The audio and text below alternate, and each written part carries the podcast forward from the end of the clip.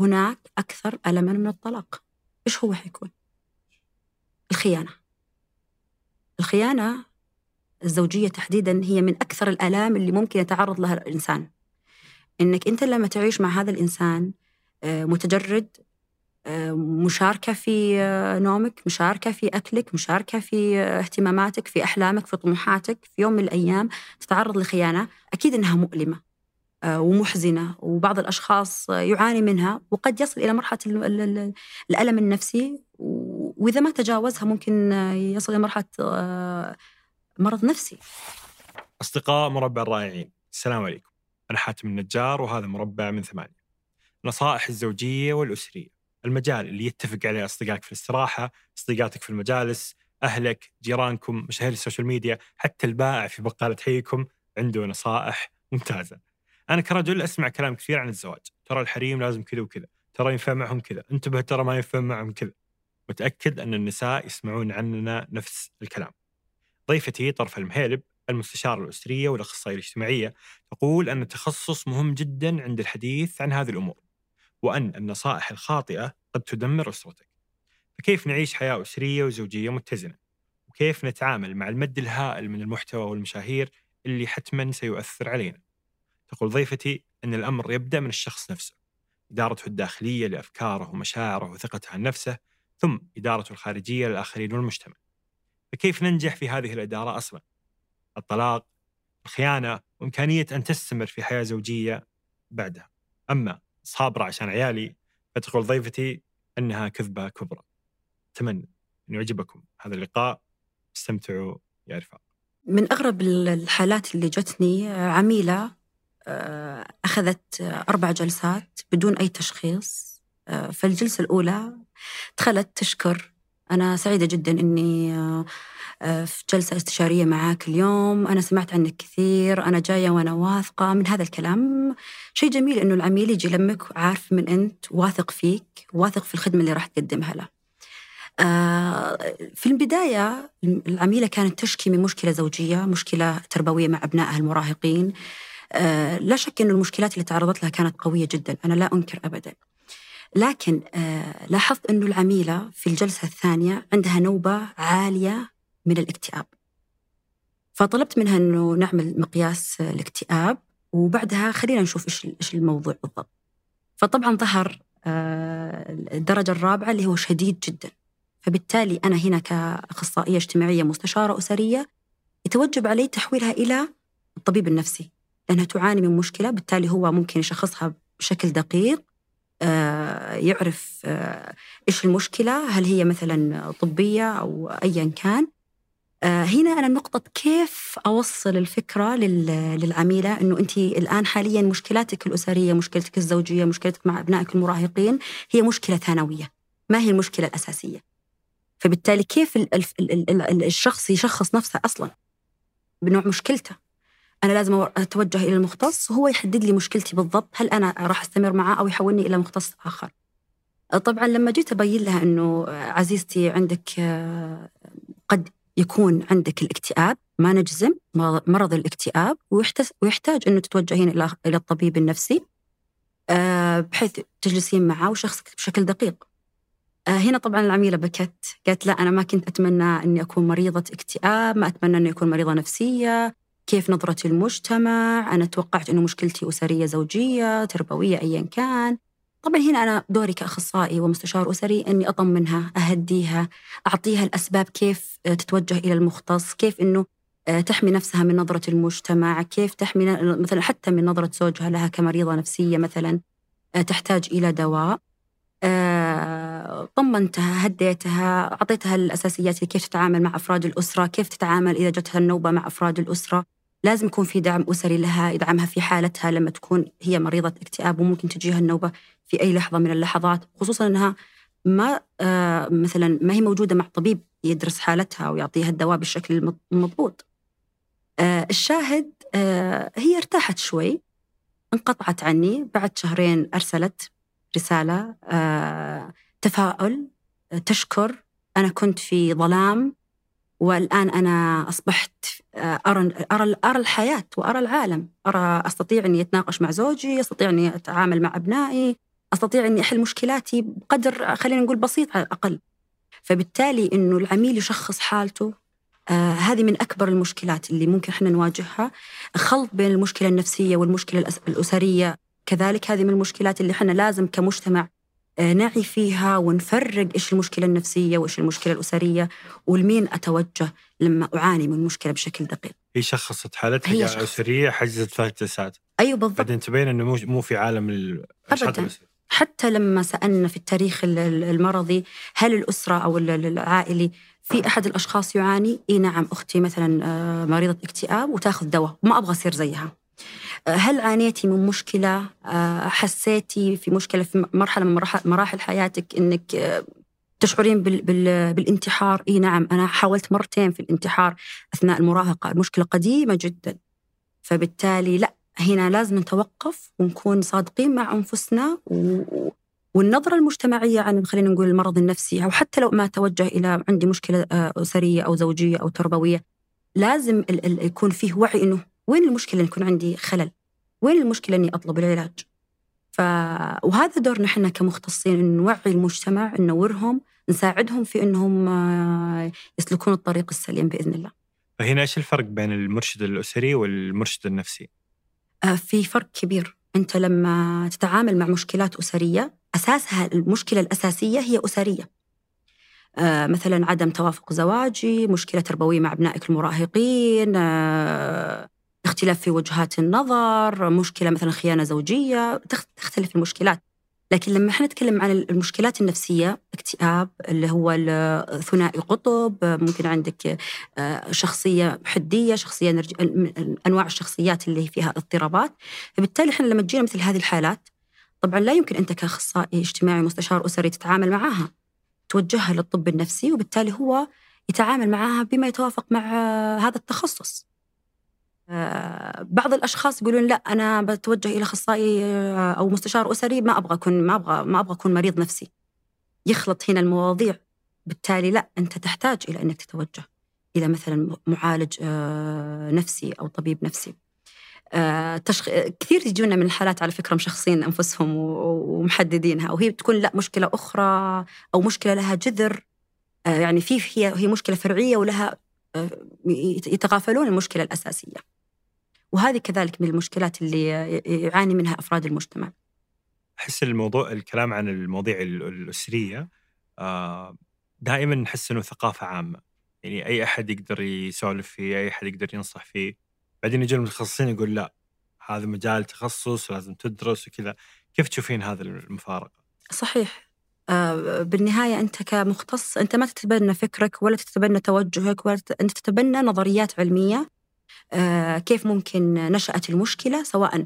وطبعا من الأشياء الصعبة اللي آه، يتعامل معها المستشار الأسري أنت تتعامل مع فرد تتعامل مع آه، داخل هذا الإنسان بأفكاره بمشاعره وتخرج من هذه النفس البشرية إلى المحيط فيها.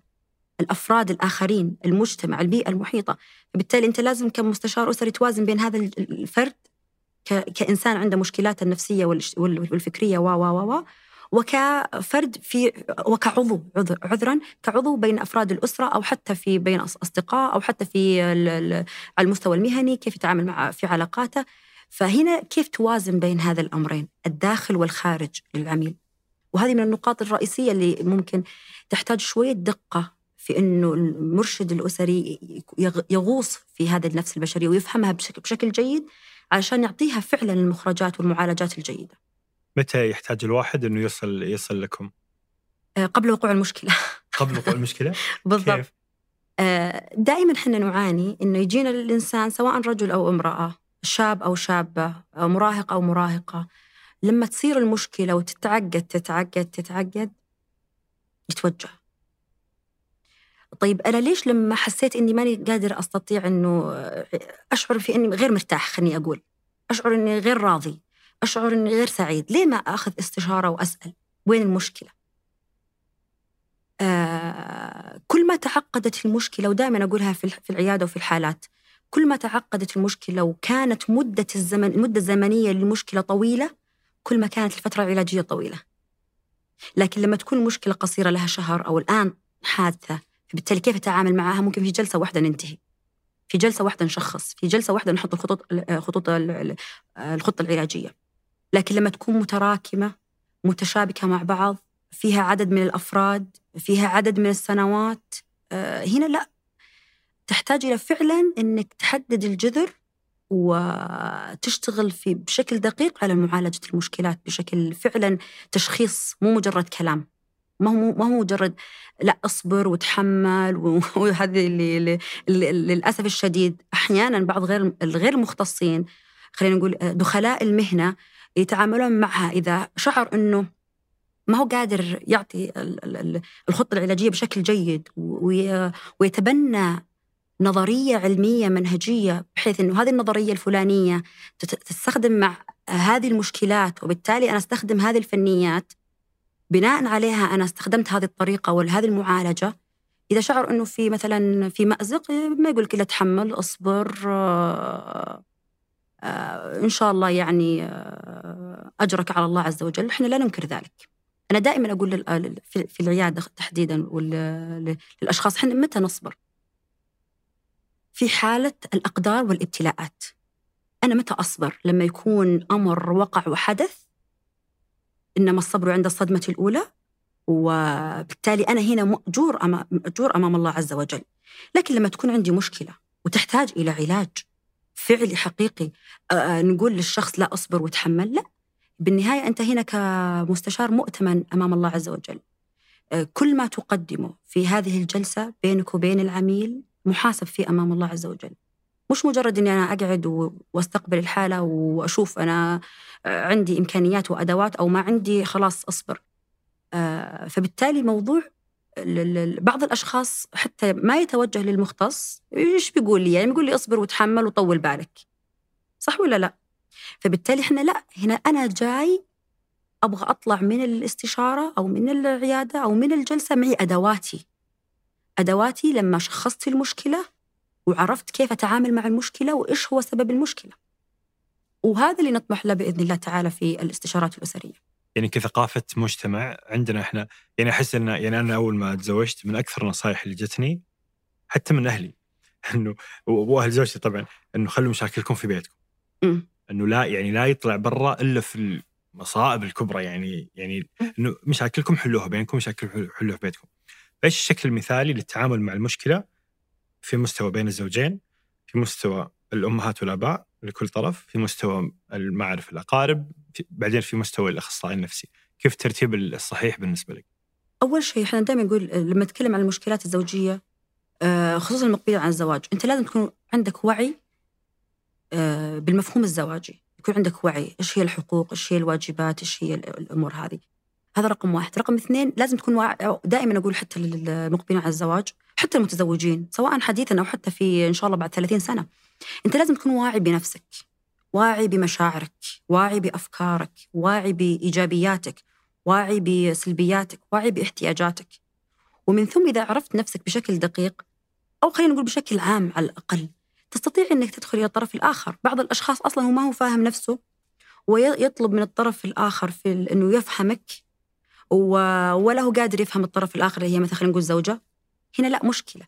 أنت لازم تفهم نفسك مثل ما ذكرنا تعرف احتياجاتك ثم تنطلق للطرف الآخر. تعرف إيش هو إيش شخصيته إيش مشاعره وهذا الذكاء العاطفي على فكرة. إيش أفكاره إيش احتياجاته كيف ألبي احتياجاته وكيف أطلب منه احتياجاتي. إذا وصلنا إلى هذه الوعي خلينا نقول ما هي ثقافة هو وعي وإدراك وتكون مستبصر أكيد أنك بتكون يعني ما راح أقول لك سعيد لأن السعادة هي كلمة مطلقة. بتكون على الأقل وصلت إلى مرحلة دائما أقولها آه، الراحة والطمأنينة. وهذا اللي إحنا نهدف له ترى في الاستشارات. آه، خصوصا الأسرية. إحنا ما نبغاك تكون سعيد لأنه هذا شيء آه، يعني السعادة هي شعور أحد المشاعر. فبالتالي أنا أطمح أنه تكون كل أسرة عندها شوية خلينا نقول في تفاهم في تقبل في احترام في راحة في اطمئنان في سلام خلينا نقول. هذا المهم هذا الهدف من من الاستشارة أو من في المجال الأسري إحنا لما نتكلم فيه. الزواج دائما ينقسم الناس بين متفائل ومتشائم لما يحللون الحالة العامة للزواج في مجتمعنا.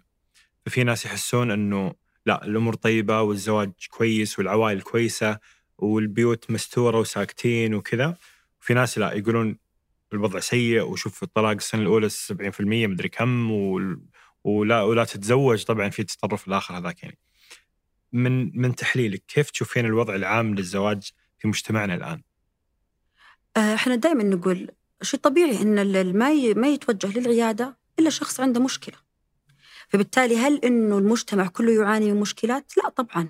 ودائما إحنا نقول الشخص لما يكون مرتاح وفي أمان واطمئنان شيء طبيعي إنه ما يتكلم. هو ما يتكلم إلا إذا كان يواجه مشكلة. هل نعمم إنه انه المجتمع كله يعاني؟ لا طبعا لا يعاني. هل معنى ذلك إنهم سعداء مطلقا أو عندهم استقرار أسري بشكل مطلق؟ لا طبعا. لابد إنه شيء طبيعي أصلا إنه تحدث مشكلات داخل الأسرة لكن خلينا نقول هذه أسرة عندها أكثر وعي عندها أكثر تفهم عندها أكثر ما عندها تراكمات في المشكلات تعالج المشكلة لما تحدث وبالتالي تنطلق إلى ما بعد بعض الأسر كذلك عندهم اللي هي قد يكون المرحلة هذه اللي هي بداية الخمس سنوات خلينا نقول مستقرة لكن وعندهم قدرة على إنهم يتعاملون معها بالشكل الجيد لكن بعد الخمس سنوات الأولى أو العشر سنوات الأولى من الزواج قد تطرأ عليهم مشكلات أخرى. ما هي مشكلة زوجية؟ قد تطرأ عليهم مشكلة اقتصادية مشكلة تربوية مع الأبناء ممكن صار في مشكلة طفولة لديهم أحد أبنائهم الأطفال مثلا عنده مشكلة فبالتالي آه هذه الضغوطات الضغوطات يخلط الأفراد داخل الأسرة آه بين هذه المشكلات ويعتبرون أنه لا الحياة الزوجية آه، سيئة أو الأسرة سيئة. فبالتالي نرجع نقول مشكلة التشخيص آه الشخص لنفسه ما هي جيدة. إذا تعرضت لك مشكلة وما تستطيع ما في مشكلة إني أتوجه للمختص. ما في مش مشكلة إني أسأل شخص حكيم داخل الأسرة أو حتى صديق أنا عندي مشكلة فلانية كيف تنصحني؟ بدون ما أدخل في تفاصيلها. لأنه آه لما تدخل في التفاصيل قد تكون عرضت الخصوصيات. وإحنا دائما نقول إنه كل ما كانت الأسرة محافظة على خصوصيتها حتى خصوصية الأبناء حتى خصوصية الأطفال آه، كل ما كان ذلك أكثر يعني احترام لهؤلاء الأفراد. أحيانا في بعض الأمهات خلينا نقول طفلي آه، يبكي طفلي ما أعرف إيش طفلي عنين طفلي. أنت ما احترمتي هذا الطفل. بالنهاية هذا الطفل يعني أنت كأم لازم تتكلمين عنه باحترام وبتقدير أمام الأفراد الآخرين من المجتمع بأنه ما أظهر عيوب طفلي مثلا. هي ممكن بطريقة لا واعية قاعدة تتعرض تعرض أنه ابني متعب عشان يتعاطفون معها خلينا نقول. لكن مو هذه الطريقة المثلى في أنهم يتعاطفون معك. فحماية الأسرة لأنفسهم تتطلب وعي وفهم من أنفسهم وإدراك. إيش إيش الاشياء أنا أحس إنه دائما الناس اللي في بداية زواجهم يركزون على كيف أقدر أضمن زواج آه، ناجح من من بداية الزواج وكيف أختار وكيف أقبل وكيف أرفض هذه الأشياء. بينما تقولين أنت ممكن أول خمس سنين تكون كويسة بعدين تصير مشاكل آه، بعد عشر سنين. فإلى أي درجة تؤثر بداية وطريقة الزواج على نجاحه أو فشل؟ آه، لا بالعكس ممكن حتى في بداية الزواج تحدث مشكلات. وتحدث مشكلات أحيانا بسبب سوء الاختيار أو عدم التوافق. ممكن هم كلهم كويسين لكن ما في توافق بينهم. آه طيب أنا هنا حدثت عندي مشكلة. إيش سبب المشكلة اللي بين؟ خلينا نتكلم مشكلة زوجية. إيش هي السبب؟ آه ماني متقبل أو في نفور؟ لا والله يقول لا في تقبل ما في نفور ابدا. طيب إيش المشكلة؟ ما أنت فاهم الطرف الآخر. إيش احتياج الطرف الآخر؟ لما كل شخص كل زوج كل زوج يعرف احتياج الطرف الآخر ويعرف احتياجاته ويتكلم. الحوار دائما أتكلم فيها الحوار هو مفتاح كل شيء. الحوار وليس النقاش لما تتحاور مع الشخص ويكون لك هدف من هذا الحوار وتطبق مخرجات هذا الحوار لأنه لازم لما تكون تتكلم مع هذا الطرف الآخر يكون في مخرجات. عليك مهام واجبات تطبقها.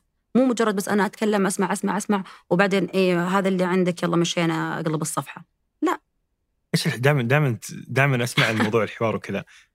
فودي نفصل فيها أكثر. إيش هو الحوار الجيد وإيش هو النقاش أنت قلتي في حوار في نقاش إيش الجيد وإيش السيء؟ دائما نقول لازم لما تحدد لما تبغى تتحاور مع شخص تحدد الموضوع. مثل حلقتنا اليوم إحنا حددنا موضوع. إذا ما كان في موضوع للحوار معناته أنت ما أنت ما عندك هدف.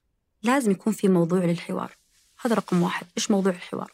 رقم اثنين إيش أهداف الحوار؟ أنا لما أتحاور معك إيش الهدف؟ رقم ثلاثة إيش وين مكان الحوار والزمن؟ المكان والزمن مهم. يعني تخيل الشخصين ودائما أقولها يعني متزوجين أو حتى مع أبنائك. آه، في مناسبة تتحاورون عن موضوع؟ لا طبعا. أو تتناقشون عن موضوع أو تحطوا لكم أهداف؟ لا طبعا. مسافرين في رحلة استجمام وتتكلمون يعني وكثير من المشاكل الزوجية ذكرتني في هذه النقطة تحدث أثناء السفر. هم صافين ذهنيا الحين فاضيين خلينا نقول. فيفتحون الملفات القديمة. طيب هل هذا وقت أصلا أنك تتحاور مع الطرف وأنت رايح رحلة استجمام دافع فيها مبلغ وقدره ماخذ إجازة من العمل أه وبالتالي تعبان عشان تصل إلى مرحلة أنك تستجم أو تأخذ سفرة فتفتح. لا ما هو مناسب. تحديد الوقت والزمان جدا مهم.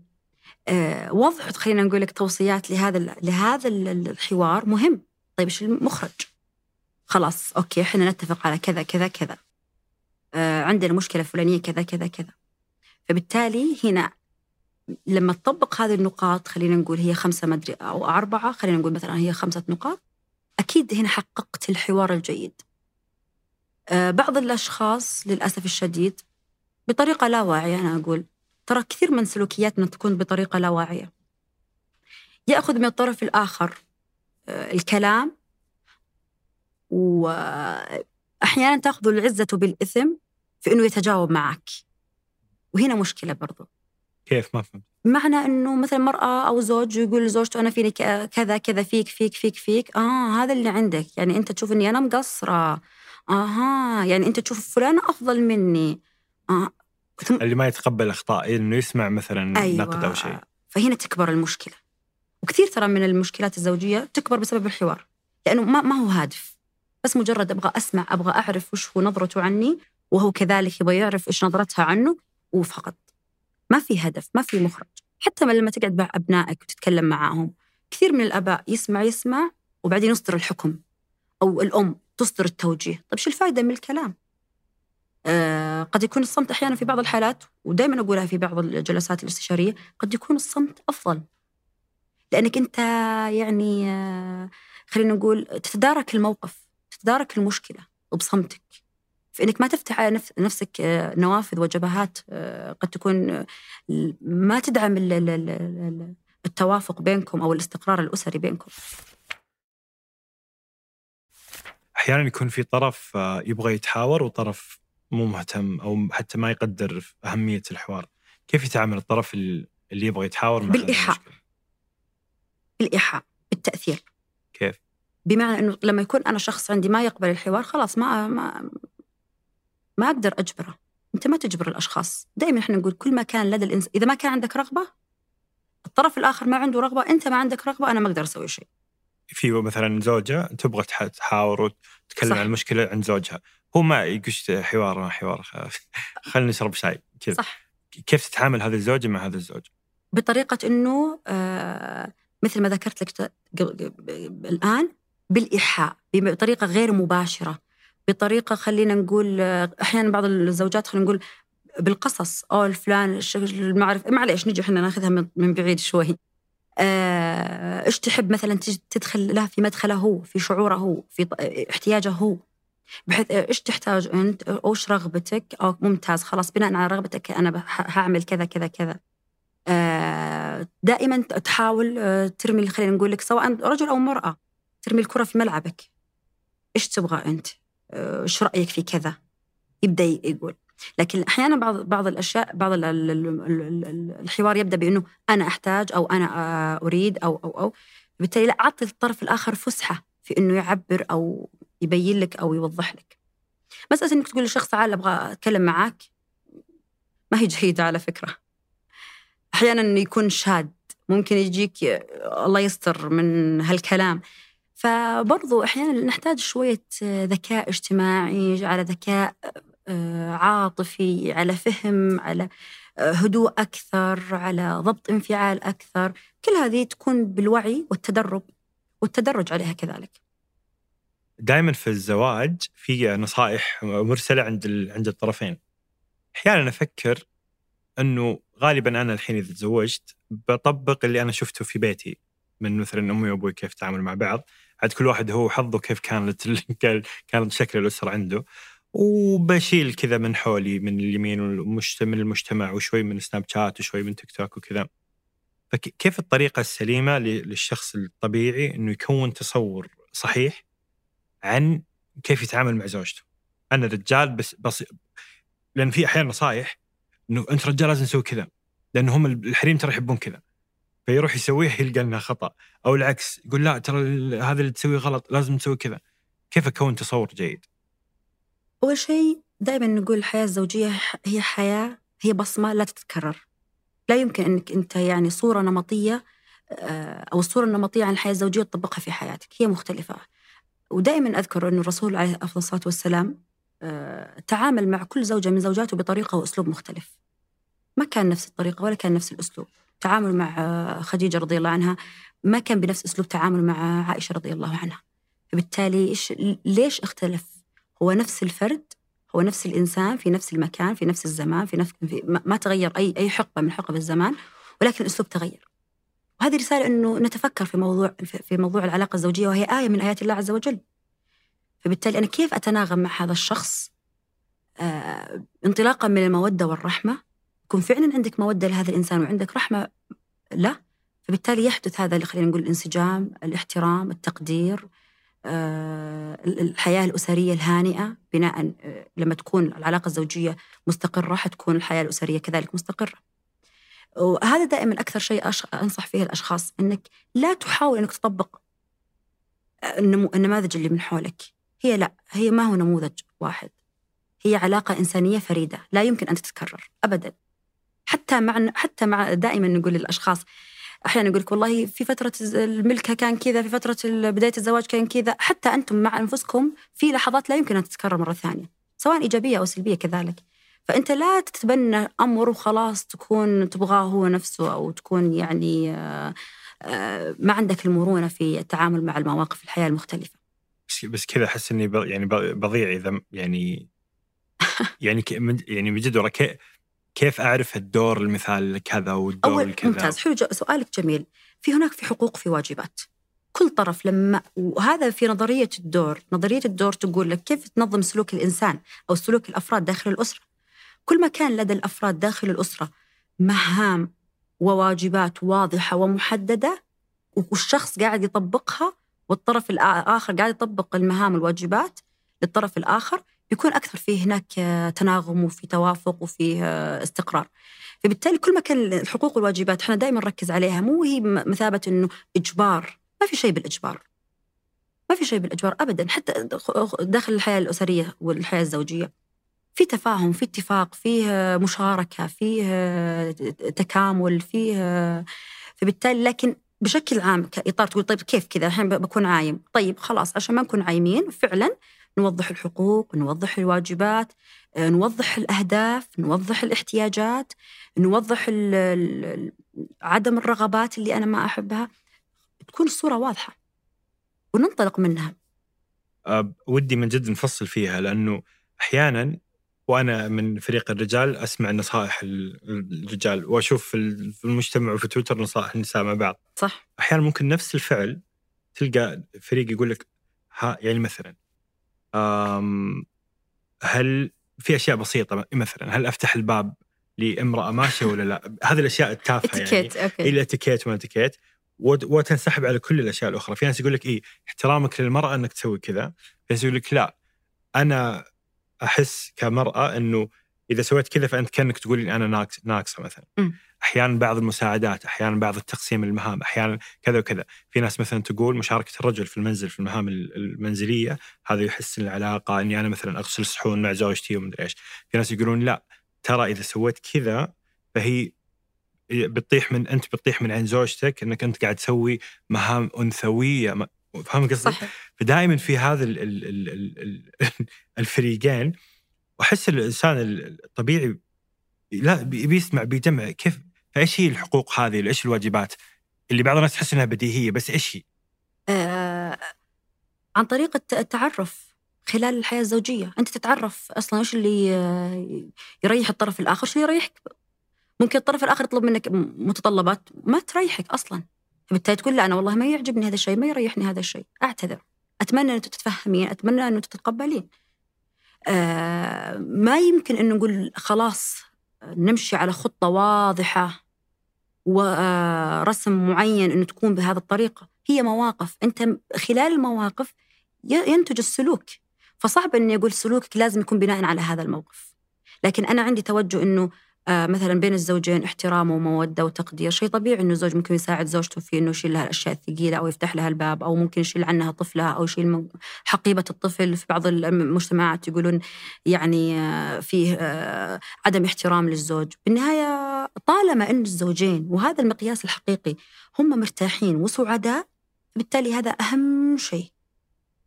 أهم شيء إنك تكون أنت سعيد ومرتاح وراضي وتقييمك داخل أسرتك. حنا مبسوطين. إيش يهمني الكلام الخارجي؟ آه، طالما إن ما تعديت لا آه، دين ولا معتقدات ولا أعراف بشكل عام فالأمر يعني في سعة. دائما يقول لا تحجر واسع. الأمر في سعة. استمتع. ودائما أقولها في العيادة في الجلسات هنا والآن. كل ما طبقت هنا والآن وكان عندك وعي بهذه الكلمة هنا والآن وأنك تستثمرها بالشكل الجيد وتعيشها بالشكل الجميل راح تكون سعيد في حياتك. لأنك قاعد تغذي عقلك اللاواعي بصور جميلة في حياتك أثناء مواقف حياتك فبالتالي تكون عندك تفاؤل أكثر في المستقبل في أنه ما زال في الحياة يعني جمال. وهذا المفروض أنه يكون. واضح إني قاعد أحاول أسحب منك جواب آه بس قاعد أفهم من كلامك إنك تقولي إنه ما ما في جواب عام يشتغل لكل أحد. طبعا. وهذه يمكن مشكلة السوشيال ميديا. بالضبط. رائع. أنا ضد إنه واحد في العلاقات في العلاقات الإنسانية بشكل عام. فما بالك في العلاقة الأسرية وثم العلاقة الزوجية. إنك تقول واحد زائد واحد يساوي اثنين، أنا ما عندي مشكلة مثلا على الصعيد المهني في الاستشارات مثلا مشكلة في, في مع زملاء المهنة، لا زملاء المهنة ترى لازم تكون واحد اثنين ثلاثة، الأمر واضح. آه، في الصداقة في علاقات الصداقة. لا الأمر ترى حتى في الصداقة يعني يكون أكثر وضوح. آه، لكن لما تدخل في, في, في الأسرة في أم الزوج في أم الزوجة في أخوان الزوج في أخوات الزوج ترى الموضوع شوية معقد شوية صعب. فبالتالي لا يمكن أنك تمشي على نموذج. أبدا. آه، العلاقات متشابكة متداخلة المواقف متداخلة متشابهة متطلبات بين الأفراد حقوق واجبات. فبالتالي الموضوع يعني الأسرة يجب أن تكون يعني قدر المستطاع إحنا كافراد داخل الاسره نحمي أسرنا آه، الصغيرة والممتدة من الوالدين من الأجداد الأعمام الاخوال بالتالي لهم حقوق. إحنا دائما قدر المستطاع نحافظ عليها وكيف نتعامل في في العلاقات آه، الأسرية والعائلية. لكن ممكن أنا أقول لك في الصعيد مثل ما ذكرنا قبل شوي المهني أشياء واضحة. آه، جارك عارف إيش حقوقه إيش واجباته كيف اتعامل معه صديقك. قليل أحيانا تكون مشكلة الصداقة. لأنها دائما يمشون في هم متماثلين. دائما يقول علاقة ودائما أقولها علاقة الصداقة هي علاقة تماثلية. آه، أنت لا يمكنك تتصادق مع واحد ما ما يشبه لك. قليل قليل. على الأقل خلينا نقول في الاهتمامات. لكن ممكن الزوجين يكون ما هم متماثلين. لأنهم هم أصلا يكملون بعض. متكاملين وليس متماثلين. تكملة تتشارك معاه. لكن ما تتماثل معه لأن حقوقكم تختلف واجباتكم تختلف مهامكم تختلف. آه، كل تكملون بعض قاعدين تنشؤون مؤسسة قاعدين تبنون أبن... تجيبون تربون أبناء تجيبون أبناء تربونهم. آه، مسؤولياتكم كثيرة قد تكون فيها أعباء قد يكون فيها إرهاق قد تكون مؤلمة قد تكون مزعجة. لكن آه، غالبا علاقة الصداقة لا ممتعة. أنت جاي مع هذا الصديق عشان تنبسط وتفرح وما أنت يعني عندك مسؤوليات ولا فيها واجبات ولا فيها قيود أكيد أنك راح يكون صديقك يعني العلاقة معه بشكل مريح خلينا نقول. فبالتالي إحنا ما نقدر إنه نقولب العلاقة الزوجية والأسرية في قالب معين. تختلف من مكان من بيئة من ثقافة من مجتمع من زمن من أشخاص كلها مختلفة. حتى أصلا ممكن قدرتك المالية اليوم تختلف عن قدرتك المالية بعد عشر سنوات سواء إيجابا أو سلبا. فبالتالي لا يمكن أن نقول خلاص امشي بهذه الطريقة. الأطر العامة ممكن في في موضوع كان في أحد اللقاءات تكلمتي عن القوامة والطاعة مثلا كإطار عام. موضوع القوامة والطاعة برضو أحس واحد من المواضيع اللي ممكن يساء استخدامها في في جهة ممكن يفرط في استخدامها من جهة أخرى. كيف تعالجي موضوع القوم والطاعة في ممارستك وفي عيادتك؟ ممتاز. إحنا دائما آه، لما نتكلم فيها في الشأن الاجتماعي نقول حقوق واجبات أدوار مهام مسؤوليات. لما نتكلم في الجانب الشرعي ودائما نقول أنت كمختص آه، أسري لازم يكون عندك اطلاع على الجانب الشرعي الجانب الثقافي الجانب الاجتماعي آه، بيئة المجتمع ثقافتهم لازم تكون مطلع على هذه الأمور عشان تنطلق منها. فبالتالي أنت في الجانب الشرعي معروف أنه بين العلاقة الزوجية في قوامة وفي طاعة آه القوامة غالبا تكون هي نفقة الزوج سواء زوج أو أب على فكرة فبالتالي يقابلها الطاعة اللي هي الطاعة إحنا أحيانا نقول لما نقول كلمة طاعة إنه خلاص التجرد من من من من من فكرك أو من رغباتك أو لا لا يعني إنه أنت تطيع إن الزوجة تطيع زوجها أو البنت تطيع والدها أو إنه تطيع خلينا نقول أخوها مثلا إن هي تتجرد من إنسانيتها أو تتجرد من رغباتها أو احتياجاتها لا يعني ذلك. هي بالنهاية كلكم راع وكل مسؤول عن رعيته. كل ما كان هذا أكثر تنظيما وأكثر ترتيبا وأكثر تهذيبا وأكثر احتراما بأنه آه، أصلا المرأة لما يكون عندها مشكلة لمن تلجأ؟ من سندها؟ من عضيدها؟ من اللي يحميها؟ هذا الإنسان اللي هو أب أو أخ أو ابن.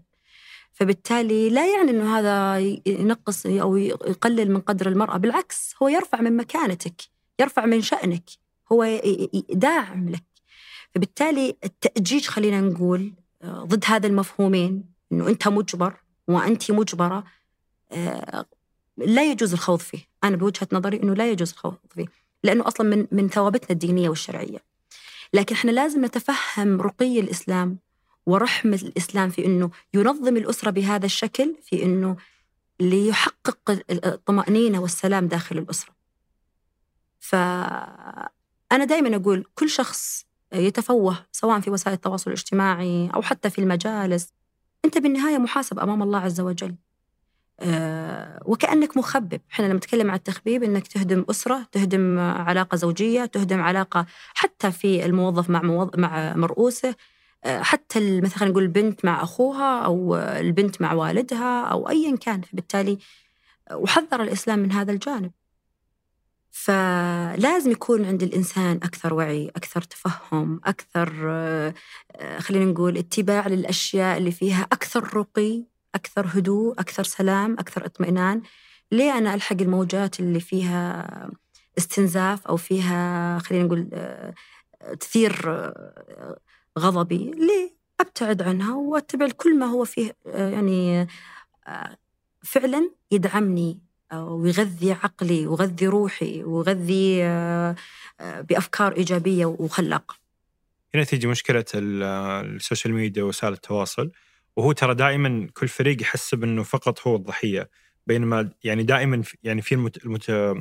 في المتطرفين الذكور في المتطرفين. الإناث في الظالمين الذكور في الظالمين ما أبغى أساوي طبعا ما أبغى أدخل في هذه المنطقة الحساسة جدا صحيح. بس في يعني آه، متطرفين من كل من كل النواحي. كيف تأثر حسب آه، يعني آه، خبرتك وتعامل كيف أثرت ال social media على الاستقرار هذا الأسري والزوجي؟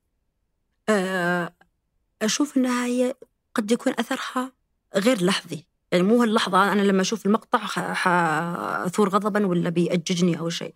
لا أبدا. هي أثرها يكون ممتد إلى ما بعد. طيب أنا ليش أصلا كفرد دائما إحنا نكلم الأشخاص نقول أنت أنت كشخص لماذا لا تنتقي مشاهداتك؟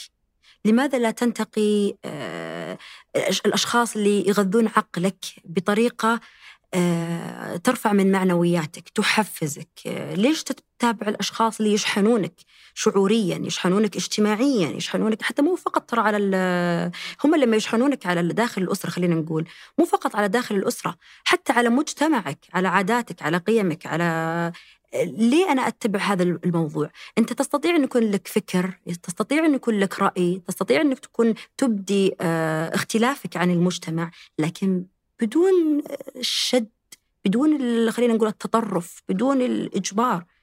كل شخص بالنهاية هو حر في أنه يتبنى أي فكرة من أفكاره. إحنا ما نقدر نمسك العقول ونقول هل تفكرين بهذه الطريقة.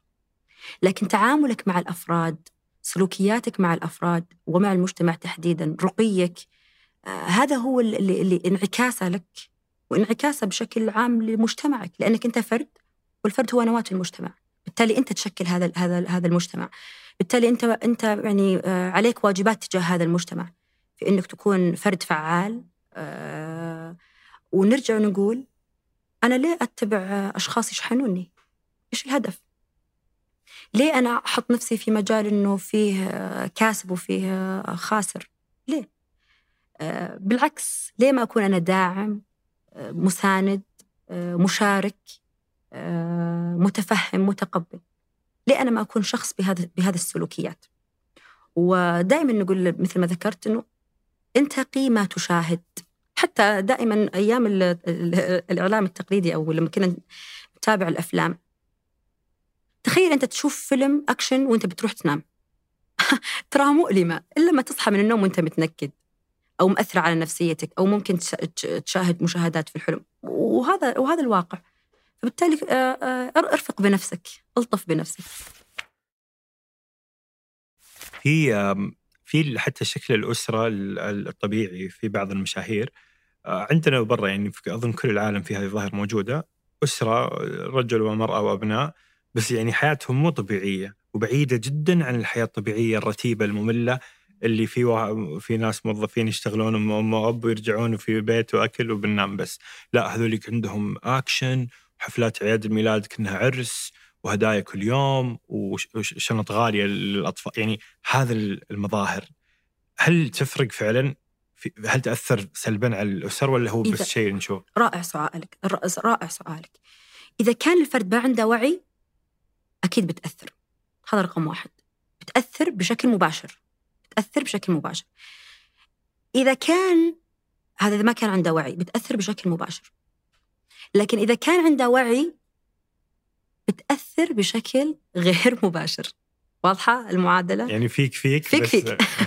كيف؟ كيف بتأثر بشكل غير مباشر؟ بمعنى إنه حتأثر عليك بشكل غير مباشر على على المدى البعيد لأنه أنت كشخص لما تشاهد أوه واو جميل أنا ما عندي آه، ما مليت الحياة مملة ما في الهدية بالقيمة الفلانية آه، ما في سفرة بالقيمة الفلانية إحنا بنسافر إلا مرة بالسنة ممكن مرتين مرة خلال سنتين. إيش الهدية اللي جتني في نجاحي في ميلادي في مع أشياء بسيطة شيء طبيعي. إذا كان يعني متوسط دخل خلينا نقول الفرد السعودي أو متوسط دخل الأسرة السعودية يتراوح بين 15000 إلى 20000 إذا قلنا هذا متوسط ولا أملك دراسة لذلك ولكن خلينا نقول بشكل عام هي متوسط بهذا الشكل. شخص عنده دخل عشرين ألف وعنده مثلا التزامات مالية سكن أجار تعليم مصروفات المنزل مصروفات خلينا نقول المحروقات الفواتير. إيش إيش حيقدر إنه يطبق خلينا نقول مثل هذه الحياة؟ وهل هو النموذج المثالي؟ فأنا لما أقول بيأثر بطريقة غير مباشرة على المدى البعيد للشخص الواعي لأنه إلا ما يكون في النفس البشرية إنه أنا أبغى زي كذا. فأنا ليش أصلا أتابع؟ أنا ممكن أكون مطلع لا أعني أنه لا يمكن أنك تتابع. كن مطلع على كل ما يحدث في المجتمع على السيء والجميل لكن لا يكون هو محتواك أو تتبناه. آه فبالتالي أنت اللي خلينا نقول الأشخاص اللي تتابعهم مقياس بسيط ممكن أي شخص يجريه بعد ما يسمع الحلقة أو يشاهدها. من العشر الأشخاص اللي تتابعهم في وسائل التواصل الاجتماعي؟ عشر أشخاص. السبعة. إذا إذا كان عندك سبعة غير هادفين فأنت حت... حيؤثرون عليك. إذا كان عندك سبعة غير هادفين يعني سبعين بالمية فهم حيأثرون عليك. فانتبه إنه يكون عندك أشخاص من من هؤلاء. لا يعني إنه نلغيهم تماما بالنهاية هم لهم مجهودات وهم قاعدين يقدمون لنا خلينا نقول نكون منصفين تسويق آه، دعاية إعلان ما يعني ما ننكر مجهوداتهم. لكن ما نتبناهم بأنهم أشخاص آه، نحتذي بهم في في في في حياتنا تفاصيلنا العادية الطبيعية. احس مشكلة يمكن السناب شات والمحتوى اللي يشبه السناب شات إنه كأنه كأنه تدوين يومي لحياة طبيعية مو كأنه برنامج تلفزيوني. يعني لما آه. نشوف إحنا برنامج تلفزيوني ندري إنه هذا تمثيل. لما نشوف سناب شات نقول لا هذا فلان الفلاني واسمها كذا وولدها كذا بينما هذا هو هذا نفسه صح. هذا تمثيل. هذا كله تمثيل ال- الحفلة تمثيل التصوير تمثيل فيصير حياتها كلها تمثيل بس كأنها حياة طبيعية. فأنا أقارن حياتي بهذا بس ما أقارن حياتي بفيلم على على التلفزيون. هو أنت لما تسأل أي شخص آه، صانع محتوى خلينا نقول يقول لك لا مو هذه حياتي. لكن أنا أظهر بهذا الشكل لأني أنا صانع محتوى. هذا محتواي. أنت عاجب أنت عاجبك عاجبك. تبغى تتابعني تابعني. ما تبغى تتابعني؟ بهذه الطريقة هو يقول لك بضغطة زر بإمكانك إنك لا تتابعني. حتى أحيانا أنا لما أتابع بعض المشاهير أشوف إيش قاعدين ينزلون لما أشوف يتعرضون لإنتقادات يقول لك آه، من جابك تتابعني؟ ضغطة زر ما تقدر تتابعني. أنت مشغول فيني. طيب شخص يتكلم معك بهذه الطريقة فعلا ليش تتابعه؟ فبالتالي لازم تصل إلى مرحلة انك تكون أكثر وعي. آه، تحافظ على مشاعرك تحافظ على عقلك على صفاء حياتك. آه، وبالنهاية ما نقدر نمنع أحد من انه يقدم أي محتوى. طالما أنه في جهات معنية بأنه تتص... ترصد الأشياء المخلة خلينا نقول ونكون منصفين إحنا ما نقدر نقول للأشخاص لا تظهر بهذا الشكل. إي هو أكيد في حدود لل... يعني المفروض إنه ما يظهروا كذا بس في حد مرة واسع للنصائح يعني واحدة عندها نصائح بتقدمها ما حد يقدر يقول لها شيء. حتى لو نصائحها في مقياس المتخصصين تهدم الأسرة وكذا. فيعني مستحيل ان نضبط إيش النصائح الصحيحة اللي تقال يعني. بالضبط. هذه كيف كيف يتعامل معها الشخص الطبيعي؟ آه مثل ما ذكرت لك إنه ما أنت مجبور إنك تتابع. ما أنت مجبور. آه، دورنا إحنا كمختصين برضو. آه علينا واجب وأنا أقولها وقلتها قبل التسجيل إحنا علينا واجب ان نظهر ونتكلم ونوعي وننصح يحتاج شوية وقت مننا ويحتاج شوية جهد ويحتاج إنه برضو نتخذ الأساليب ال- ال- اللطيفة الجميلة في إننا إحنا كمختصين نوصل الرسالة نوصل الأهداف نوصل القيم نوصل إنه كيف تعيش بسلام آه، وكيف تعيش باطمئنان كيف أنت تعالج مشكلاتك كيف تنمي من قدراتك كيف تحقق من من تقديرك لذاتك كيف تطور من بنائك لذاتك كيف تبني كذلك أفراد أسرتك كل هذه كلها بناءات. إحنا كمختصين قد نكون قصرنا. أنا ما ما أختلف ما أنكر هذا الشيء. ويتطلب ترى مجهود. يتطلب إنك أنت تحضر محتوى. آه، يعني إحنا عشان نجي هذه الحلقة حضرنا أيام وقعدنا نخطط ومتى نجي ومتى نطلع ومتى متى يحتاج لها وقت. آه، خلينا نقول آه، أحيانا قد نقو- نقول هذا زكاة من العلم. قد يكون إنه ترى إحنا موجودين احتجتونا ترى إحنا موجودين. آه، أنا وكل المختصين في المجال الأسري والاجتماعي والنفسي آه، بالنهاية آه، إحنا نكمل بعض. آه، في مشكلات أسرية سببها نفسي وفي مشكلات نفسية سببها آه، أسري. عندك مثلا مشكلة اللي هو الإدمان جزء مهم من علاج الإدمان آه، الدعم الأسري. مشكلة ال- ال- النفسية جزء مهم منها الدعم الأسري. فبالتالي هي تكاملية. لازم أنه نوضح للمجتمع هذا الدور اللي إحنا قاعدين نقدمه. جميل. الطلاق من أكثر المواضيع صعوبة ومن أكثر الأشياء المحزنة. أم، بس هل ممكن أحيانا ال- الطلاق يكون الحل المناسب ومتى يكون بدري ومتى يكون مناسب في نظرك؟ طيب. آه، مشكلة ما هي موجودة ترى هذه في الإعداد طيب معلش بس حسيت يعني. الطلاق خلينا نقول إذا ودك لا لا لا عادي ما في أي مشكلة بس أنا قاعدة أقول لك مشكلة الطلاق آه متى أنا يكون الطلاق فعلا ضرورة. ودائما نقول للأشخاص إذا أنت عالجت المشكلة وكثير عندي ترى في العيادات تجي تقول لك والله أطلق أو يجي الرجل يقول أبغى أطلق زوجتي بس ماني عارف كيف. آه طيب عالجت سويت فعلت حنا وعشان حنا أحيانا دائما نقول مبدأ من من- مبدأ من مبادئ الخدمة الاجتماعية اللي هو مبدأ حق تقرير المصير، أنا لا يمكن كمختصة أقول لك أيوه طلق أو لا تطلق، ابدا لا يمكن ولا هو مهني. ولا هو أخلاقي، لكن أنا متى آه أنا مجرد إني أوضح لك الأسباب، المشكلات، المعالجات، الطريقة، قد يكون الطلاق هو أحد الحلول، فعلا أنا لا أنكر. آه لا شك إن الطلاق مؤلم. آه، لكلا الطرفين رجل وامرأة. بعض الأشخاص يعتقدون أن الرجل لا يتألم الرجل يتألم ويبكي أحيانا خلينا نقول. والمرأة كذلك يتألمون. بالنهاية موضوع الطلاق ما هو ما هو سهل ولا هو بسيط. ولكن في نقطة قد تكون آه، مغيبة عن الآخرين أنه هناك أكثر ألما من الطلاق. هناك أكثر ألما من الطلاق. إيش هو حيكون؟ الخيانة. الخيانة الزوجية تحديدا هي من أكثر الآلام اللي ممكن يتعرض لها الإنسان.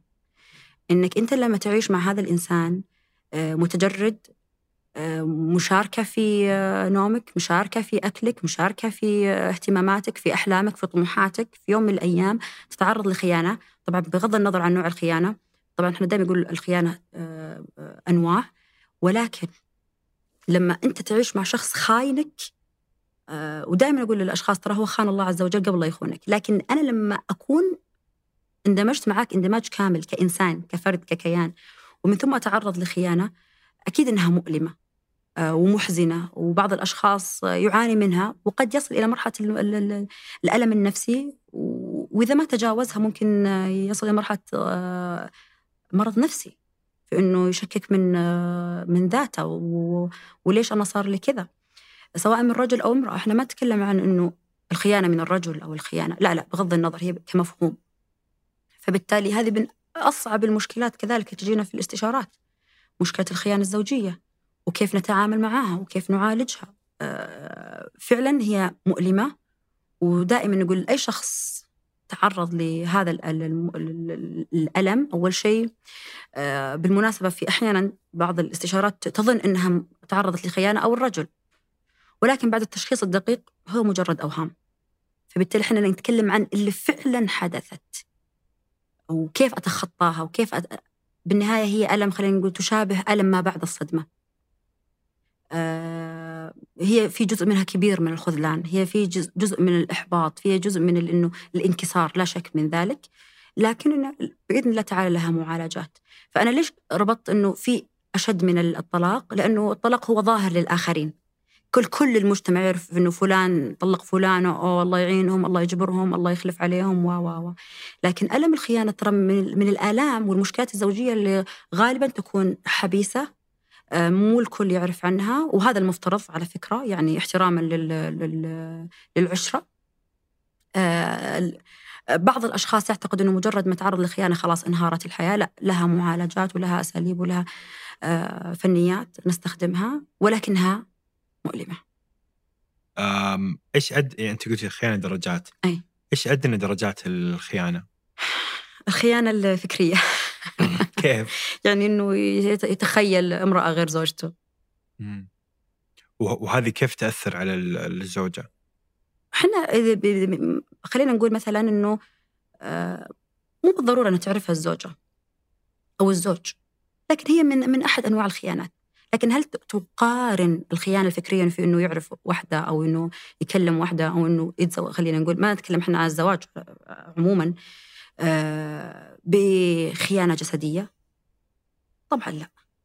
طبعا لا. طبعا نهائيا لا يمكن أنها تتقارن. آه، هل تقارن خلينا نقول آه، خيانة مثلا مكالمات أو علاقة عاطفية مثلا أو علاقة عاطفية أو رسائل أو ايا كان بخيانة حقيقية وفعلية؟ جسدية يعني. جسدية بعلاقة كاملة؟ لا طبعا. تكرار مدى الخيانات على فكرة. وعددها مع مين وكذا وكذا وكذا. كلها لها, لها مقاييس. فبالتالي آه، عشان كذا إحنا نقول آه، إنها تختلف. ولها مقادير ولها مؤشرات ولها أنواع. لا يمكن إنه نتعامل مع نفس الخيانة بنفس الطريقة. هل آه، آه، ممكن إنه تستمر علاقة صحية أو على الأقل فيها أنت دائما تقولين إنه السلام والوئام هذا بعد حصول خيانة من أعلى درجة؟ أعلى درجة؟ اي خيانة جسدية مثلا حصلت بس إنه آه، فرضا الرجل فرضا فالمرأة تقول بكمل عشان مثلا البيت عشان عيالي هذا القصة الشهيرة يعني القصة الشهيرة مرة أنا سويت تغريدة في تويتر صابرة عشان سويت تغريدة في تويتر صابرة على الأولاد آه، وهو يقول أنا صابر عشان الأولاد. أخذت يعني آه، يعني رتويت عالي. ما أعرف كم والله ناس يمكن العام. أخذت رتويت عالي أخذت لايك عالي أخذت مشاهدات عالية. فعلا القصة الشهيرة ما في شيء اسمه أنا صابر على الأولاد. والدليل ودائما أقولها لما تجي تقول لي مثلا أحد الأخوات في العيادة أنا صابرة عشان الأولاد بقول لهم ما في شيء اسمه صابرة عشان الأولاد. كثير من المتزوجين اللي ما لم يرزقهم الله عز وجل بأبناء وعايشين حياتهم. فبالتالي مقياس إن الطفل أو الأبناء هم اللي يربطون علاقة زوجية نهائيا. أنت أنت انت في ميثاق غليظ بينك وبين هذا الإنسان فيه عقد وفيه بالتالي إحنا جالسين مع بعض عشان هذا العقد الغليظ اللي بيننا مو عشان الأولاد. طيب هل ممكن تتجاوز؟ إذا إذا إذا عولجت بالشكل الجيد أنا أقولها آه، فرغت وجدانيا آه، ما كبتت آه، تكلمت عن مشاعرها بكت علقت ودائما نقول لا يعني إنه أنت أنت تعرضت لخيانة إنه أنت المشكلة فيك ابدا. دائما المشكلة ترى في الشخص الخاين الشخص الخاين. لأنه لو لو إنه لو إنه فعلا أنت فيك مشكلة كان جاء واجهك وجاء حاول إنه يعالج المشكلة أو ايا كان فبالتالي تستطيع. تستطيع. آه، إنك تتجاوز. هل يبقى أثر؟ طبعا يبقى أثر. أنت لما تسوي عملية جراحية وتطيب تنسى أنت لكن يبقى أثر. يبقى أثر. وأتوقع حتى تعامل الطرف الخائن بعد الانكشاف ولا اللي هو أظن إنه برضه يفرق كثير يعني. آه، إحنا آه، دائما أنا ما أفضل المواجهة على فكرة، ترى هذا موضوع الخيانة ممكن إحنا ما كان في الإعداد بس إنه جاء من مع إيه؟ موضوع الطلاق اللي برضه ما كان في الإعداد. اي برضه، لكن ترى موضوع الخيانة لها يعني آه، معالجة دقيقة. ما تفضلين المواجهة؟ ما أفضل فإذا طرف اكتشف خيانة الطرف الآخر لا يواجه الطرف الآخر بشكل مباشر؟ كيف؟ إيه لا ما يواجهها بشكل مباشر. أجل قد لا يكون أصلا في خيانة أو قد تكون أنت خيالات أو أوهام. هذه آه. خلنا على جنب إيه؟ لو آه ممكن تو... تو... تعطيه تلميح وليس تصريح. عشان إحنا ما نبغى نكسر الطرف الآخر. ما نبغى يصل إلى مرحلة إنه أوه أنا انكشفت أوه أنا ما أعرف إيش. نبغى يتراجع بطريقة يعني هو يتراجع من نفسه. هو يتراجع من نفسه. مو إنه يتراجع بس عشان الصورة في العلاقة. إذا ما تراجع هو من نفسه لا. فبالتالي آه، بس يعني غالبا الطرف ضحية الخيانة ما يعني ما أكيد ما راح يمسك نفسه. إي ما راح يقدر يكون بهذا الاتزان بالضبط. يعني النفسي كذا يعني. آه، أحيانا فيه. ما, ما راح يكون بهذا الاتزان النفسي. أكيد أكيد يتألم من الداخل لكن خلينا نقول السلوكي. سلوكياته ممكن يضبطها. أه حد يعني ودائما أنا ما ما أنصح ابدا بالتجسس ابدا لأنه أصلا منهي في الإسلام فبالتالي أنت ما بني على باطل فهو باطل. شيء ما شاهدته بعينك شيء ما شفته بعينك شيء ما مع... يعني انتبه إنك تبحث. لكن في الخيانة موجودة إي نعم موجودة. لها معالجة إي لها معالجة. أقدر أتجاوزها إي نعم أقدر أتجاوزها. بتألم إي راح أتألم. راح يبقى لها أثر أه بقول لك إي راح يبقى لها أثر شيء طبيعي. أه ما إحنا مثاليين ولا إحنا خياليين. أه لكن نستطيع ان نتجاوز مو عشان الأبناء علشان العلاقة الزوجية. بس لا إذا مو عشان الأبناء وهذا الطرف الآخر خان الطرف الثاني أيوه. فليه يكمل؟ آه، ممكن تكون نزوة ممكن تكون آه، ابتلاء من الله عز وجل أيا كان السبب أيا كان نوع السبب آه، ذنب هو أذنب فيه وتراجع عنه يعني واستغفر وتاب إلى الله عز وجل الله يقبل التوبة فبالتالي ممكن أننا نكمل في هذه الحياة الزوجية ما في أي مشكلة بوعي وبإدراك وبمعالجة للمشكلة ومرحلة وتعدي أنا ما أسخف من المشكلة لكن أقول إيه نعم ممكن إنه يكون يكون لمصلحة ضحية الخيانة إنه يكمل إذا عولجت العلاقة، أيه. هذا الكلام قاعد تقوله جدا حساس يعني أيه. وأنا أدري إنه في ناس الآن بتسمعه بشكل يعني جدا سلبي وممكن ياخذ عليك بشكل سلبي وكذا. بس إحنا قاعدين نقول لي الطرف اللي حصل اللي هو كان ضحية الخيانة من الطرف الآخر أحيانا هو أفضل له هو بدون الأولاد وبدون المجتمع وكذا قد يكون أفضل له هو إنه يكمل إذا عولجت بشكل صحيح؟ هي رغبة. هي انت انت انت أنت رغبتك إيش؟ أنت رغبتك تكمل آه، أحيانا الإيجابيات إنك تكمل أكثر من السلبيات. الإيجابيات إنك تكمل أكثر من السلبيات.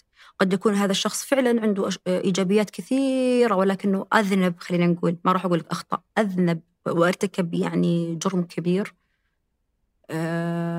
لكن إذا هو تراجع عن هذا الخطأ وما كررها في المستقبل ولا لمرة ومرتين وثلاث بعض الأزواج مثلا تعرض لعدد من الخيانات أنا لما ذكرت لك العدد مهم فلما يتكرر العدد يتكرر يتكرر لا معناته مشكلة أنا ما أستطيع أني أكمل لا أنا إيه فبالتالي الموضوع جدا حساس ولكن هل يتجاوز؟ إي نعم يستطيع أن يتجاوز. لا يعني أول مرة أسمع أحد يقول ما في شيء اسمه صابر عشان الأولاد. إيه ما في ليش؟ خطأ. مو هذا واحد من أسباب الزواج إنه نوفر بيئة للأبناء أصلا؟ آه لما تقولك أنا صابرة عشان الأولاد تقدرين انت تنفصلين وتعيشين انت وأولادك. صح ولا لا؟ وأنت تقدر إنك تنفصل وتوفر لهم حياة كريمة وتعيش مع أولادها. لكن أحيانا الخوف من النظرة المجتمعية آه، في حب خلينا نقول للطرف الآخر في حب في أزواج يحبون زوجاتهم في زوجات يحبون آه، في زوجات في زوجات يحبون أزواجهم. في حب في تعلق فيه آه، في نقاط إيجابية كثير في العلاقة لكن ما هو واعي فيها ما هو ما هو مدركها. لكن يعرف إنه في أشياء جميلة في حياتي. فهذه المقولة أحيانا متى يقولونها؟ لما يتشكى. لما يبغى يعني يأخذ عطف الآخر اللي هو قاعد يسولف معاه أو يتكلم معاه. لما يجي أحد يقول لك طيب وش مصبرك عليه؟ يعني خلاص انتهى الموضوع. فهي تقول لا عشان الأولاد وما أعرف ولا ولا هو والله عشان أولادي وزي كذا. لا هي أنا أقول إنها هي ممكن شماعة شماعة جميلة خلينا نقول. وين المشكلة إنه يقول عشان الأولاد؟ ما فيها بالعكس شيء جميل فيها بطولة كده. فيها بطولة فيها يعني أنك أنت شخص مضحي وين المشكلة؟ طيب تعال طالما أنك أنت مضحي وعندك هذه القدرة ليه ما تعيش وتعالج مشكلاتك وما تكون صابر تكون مستمتع أو خلينا نقول متقبل. ودائما أقولها في الاستشارات أنت ليش ما تتقبل؟ تقبلك للطرف الآخر ترى جزء من المعالجة. تقبل وليس قبول. الشخص عنده سلوكيات عنده أفكار عنده أخطاء عنده تقبل. مو بالشرط إنك تكون موافق عليه لكن تتفهم. وهذا ترى نوع من الاحترام. إنك تحترم الطرف الآخر إنه مختلف وعنده هذه الأشياء. ومقدر هذا الشيء. يعني لما نقول تقبل يعني هو جزء من كذلك التقدير. مقدر يعني هذا إنه عنده هذه الإشكاليات عنده هذه الاحتياجات عنده لكنه لا يعني إنه يتجاوزك أو يتعدى الخطوط الحمراء معك طالما إنه هو في دائرته آه، ولا دخل على دائرتك. وين المشكلة؟ خلاص. وهنا دائما نقول أنا أنا في في الاستشارات طالما إنه دائرة المشكلة في دائرة الزوج أو دائرة الزوجة لا تقحم نفسك في هذه الدائرة. خلاص هي ما هي دائرتك ولا هي ما هي داخلة في دائرتك ولا هي داخلة في دائرة الأسرة. خلاص. آه هذا نوع من أنواع التقدير. دائما في مشكلة من حلطمة المتزوجين سواء رجال ونساء أنت قاعد تقرأي الحلطمة بشكل مختلف تقولين كأنها نوع من طلب التعاطف. فكيف تقرأين حلطمة المتزوجين وأثرها على اللي غير متزوجين وإلى أي درجة هي فعلا تعكس واقع يعني آه أنا دائما أقول لغير المتزوجين لا تصدقون كلامهم. لا تصدقون كلامهم يعني. هو بس يجي يجي يقول لك يعني آه السلبي. يعني شيء طبيعي إنه ما راح يقول لك. حتى أنا يعني في بداية ذكرتني في نقطة جميلة. أنا في بداية استشارات في بداية الاستشارات لما دخلت المجال هذا كنت أتبنى الفكرة اللي يقول لها مثلا لي الزوج زوجتي فيها فيها فيها. مسكين. زوجي في في مسكينة كيف عايشة؟ يعني أحيانا آه كنت أقول وهذه الممارسة هي تعطيك مجال أنك كيف تعالج المشكلة. طيب شو النقاط الإيجابية؟ شو النقاط الإيجابية؟ كذا كذا كذا كذا. هل يقارن النقطة هذه والموقف هذا بهذا الكم الهائل؟ فبالتالي أنا دائما أقول للغير متزوج الغير متزوجين لا تصدقون كلامهم يعني أكيد إنه ما راح يقول لك أنا أمس طلعت زوجتي قاعد تعشيها مثلا أو هي ما راح تقول لك ترى أنا أمس سويت والله حلل زوجي وحطيت له القهوة وقعدنا نتقهوى المغرب مثلا أو آه، الصباح أو أي وقت آه، يناسبهم شيء طبيعي فبالتالي آه، إحنا كذلك نقول. خلينا نقول للمتزوجين أنا ما أطلب منك تبين صورة جميلة ولا تبين صورة يعني سيئة احفظ خصوصيتك. احفظ خصوصيتك. دائما الحلطمة أسهل من المدح. أكيد. يعني مقبول اجتماعيا إنه في رجال جالسين مع بعض وواحد يقول يا أخي الحريم أقسم بالله يا الله قلق ودقت علي ومدري إيش. بس مو مقبول إني أقول والله الحمد لله زوجتي كويسة معاي ومحترمة وإحنا حياتنا الزوجية سعيدة ومتآلفة. ما حد يقول كذا يعني. وهذه النقطة اللي دائما أقول هل من المفترض إنه إحنا نبرر للمجتمع؟ ليه إحنا نبرر للمجتمع على فكرة؟ ليش نخلي للمجتمع سلطة؟ إحنا قاعدين نعطي المجتمع سلطة علينا وقيود علينا وبعدين نقول النظرة المجتمعية والأفكار وما عارف إيش المجتمع والمجتمع والمجتمع. أنت اللي أعطيتها أنت اللي مكنتها. أنت اللي أعطيتها المفاتيح وفتحت نوافذك. فتحت نوافذك في شيء طبيعي إنه يدخل عليك. آه خلينا نقول غبار أو هواء ساخن. فأنت احمي حدودك. حتى اكتشفت أن في ناس من باب الحسد ممكن تدخل من باب الحسد يذمون يعني كيف حالك والله الله كذا فتذم العلاقة الزوجية أو تذم الكذا أو هو طبعا يذم عشان يقولون لا أحد يحسدنا. أه، برضو هذا مفهوم خاطئ، أنت ممكن تقول الحمد لله بخير ونعم من رب العالمين. والله عز وجل يحمد الحمد لله الذي لا يحمد على مكروه سواه. بالنهاية أنت لما تقول الحمد لله أنا بخير ونعمة هذا جزء من إنك يعني أعطيت جواب آه عام. ودائما نقول للأشخاص أنت لا تفتح نوافذ أسرارك للآخرين سواء إيجابية أو سلبية الأسرار. آه، لأنك أنت تعطي مجال للآخر ودائما ترى هذه مشكلة العلاقات مشكلتنا في العلاقات الأسرية الاجتماعية إنك تفتح نوافذ حتى مع أصدقائك تحديدا حتى في المجال المهني تفتح نوافذك لأسرارك وتتكلم بالنقاط الإيجابية أو بعيوبك أو بأخطائك أو بإيجابياتك أو بإنجازاتك أو خلينا نقول آه، بمصادر دخلك العالية خلينا نقول أحيانا. ترى مو المفترض إنك تقولها. آه، أو المنخفضة بغض النظر ممكن يحسدك ممكن آه، يشفق عليك ممكن يشوفك بشخص مثلا متغطرس أو شخص ساذج أو يقيمك بأي تقييم من نظرته هو. طيب أنا ليش أعطي للآخر إنه يقيمني؟ طالما إني أنا عندي حياتي الأسرية الزوجية عندي حياتي الأصدقاء عندي حياتي المهنية عندي خلينا نقول علاقاتي الاجتماعية لا تدخل الدوائر في بعض. وحنا دائما إحنا لما تجينا في الاستشارة نحط نشوف الدوائر كيف هي متداخلة. فسبب المشكلة أصلا إنك دخلت دوائر حياتك أو أنت كدور هنا عندك كدور هنا دور دور دور دخلتهم في بعض. فنتج الضغط الهائل عليك من من الأسرة من نفسك من المحيطين الخارجيين هذه كل الأشياء أحس يبغى لها اللي أظن تسمونه أنتم الذكاء العاطفي أو إيش إيش الأدوات الذاتية اللي تمكنني إني أقدر أطبق كل هذه الأشياء المفيدة سواء مع المجتمع وكذا أو الزوج أو الزوجية إيه. طبعا. هو في نقطة إحنا دائما آه، تجيني أحيانا في الاستشارات إحنا دائما نتعامل في آه، اللي هو الإدارة الداخلية أنت كل ما كنت آه، أعطيك إياها بعجالة لأنها موضوعها كبير.